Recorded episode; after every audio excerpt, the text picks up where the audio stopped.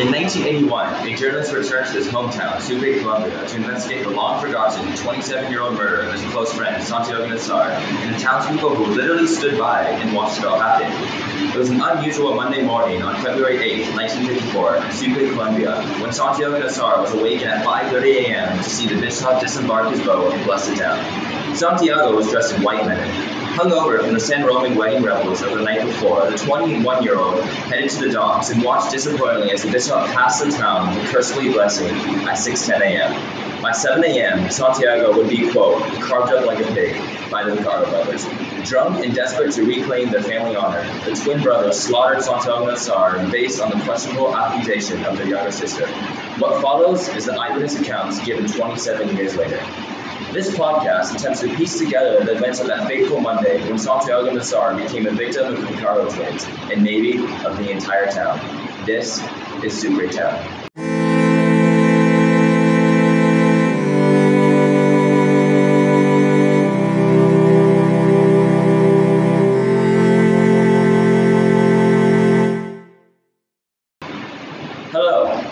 Season one, Episode five of Sucre Town. I'm Liam. I'm Jane. I'm Simon. And I'm Tiffany. Today we'll be looking at the lives of Victoria Guzman and Divina Flor, a mother-daughter pair, and investigate how their history with Santiago Nasar prevented them from warning of his impending death. After digging through transcripts from interviews with Victoria and Divina, decades after the tragedy, we were able to assemble the events that occurred in Santiago's own home before and on the day of the murder.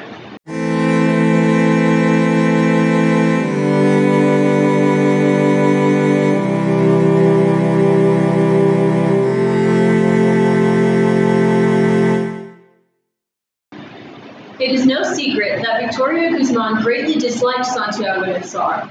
It is for this reason that on the day of his death, Victoria recalled sunny weather rather than an overcast sky and drizzling rain, as many other townspeople remembered it. The question is, why did Victoria despise Santiago so much? The answer? When Victoria was a teenager, she had been seduced by Ibrahim Nasar, Santiago's father, and they engaged in an affair for several years. When it was over, Ibrahim made Victoria his cook and house servant. She took out her resentment on Santiago Nasar. She loathed him, claiming in a recent interview that, quote, he was just like his father, a shit. She feared Santiago would do the same to Divina Flor, her daughter from another man, and do whatever she could to keep the two apart as much as possible. Victoria disliked Santiago so much, in fact, that she never called him by his name, only addressing him as white man. Divina Flor, however, feared Santiago, but did not hold the same heated anger toward him as her mother, even taking the time to leave the back door unlocked for him in case of emergency, in spite of Santiago's mother's order to keep the door barred. Nevertheless, there was a sense of fear there. In an interview, Divina recalled that Santiago was aggressive toward her, courting her and grabbing her inappropriately, just as he, quote, always did when he caught her alone.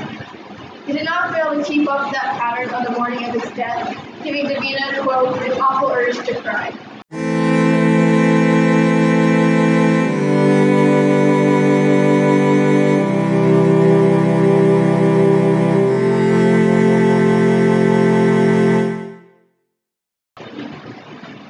In the early morning of that fateful day, when Santiago returned to the wedding revels, Victoria Guzman was making coffee in the kitchen. He tells her to have Divina wake him up at five thirty and that he'll have coffee then. After he went to bed, Victoria Guzman receives a message from Clotilde Armenta, the owner of a dairy shop and bar across the street, that the Vicario twins are going to kill Santiago Nasar. At five thirty, Victoria woke Santiago Nasar and locked him in a table clothes. She seriously forgot her daughter, but she, quote, never missed a chance to keep her daughter open to the closet in Santiago. When she went down to the kitchen, Victoria Guzman was preparing to be ready for lunch with Divina Flor serving herself with coffee and a shot of champagne. As she took the coffee from her, Divina recalled that Santiago left her said that, quote, the time has come for her to take. Giving Victoria Guzman's suspicions of Santiago's unlawful behavior correct. She threatened him with a knife paired rabbits before Santiago Nasar back off. He later cornered Divina and she, with the excuse by then, simply moved out of the way and allowed Santiago to leave the house. Later, at seven o'clock, five minutes before Lucy's murder, Victoria decided to tell Santiago's mother Placida and the twins' wife. Placida asked Victoria if she had warned Santiago, and Victoria lied and told her she did not yet know about the, about the plan when he came down for his morning coffee an hour earlier. As for Divina, she thought she had seen Santiago return home safely and go up to the bedrooms just before the killing, and, therefore, did not worry about the rumors of the murder. Her plan to keep the back door unbarred, unfortunately, wasn't enough to save Santiago from what the trial's judge believed to be, quote, a death so clearly foretold.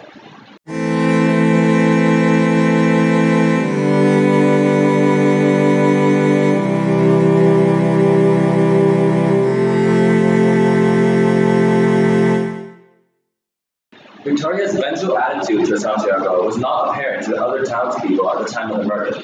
She originally insisted that she and Divina were entirely oblivious to the Ricardo brothers' diabolical plan to kill her.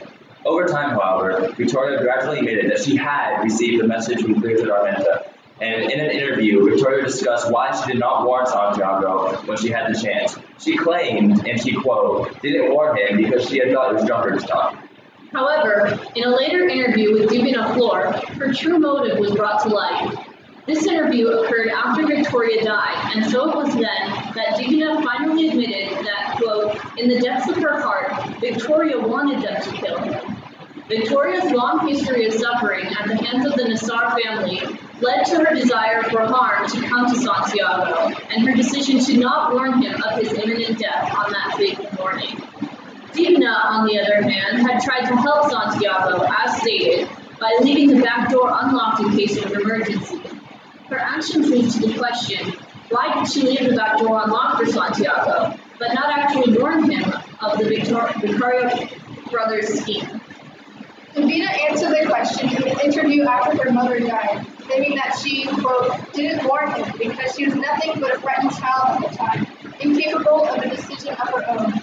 And she only became more frightened with Santiago grabbed her that morning, twice.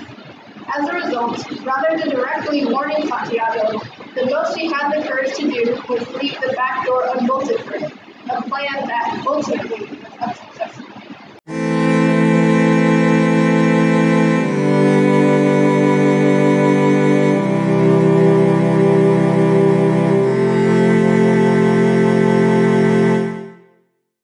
The story of the courageous and Divina Flor made a stark division of the power of love and responsibility. Victoria and Divina were the first people that took on Santiago that morning by serving for breakfast, yet they did not. Clearly, since they chose to go to the problem, Victoria and Divina felt that at least partly responsible for the death of Santiago Nasar.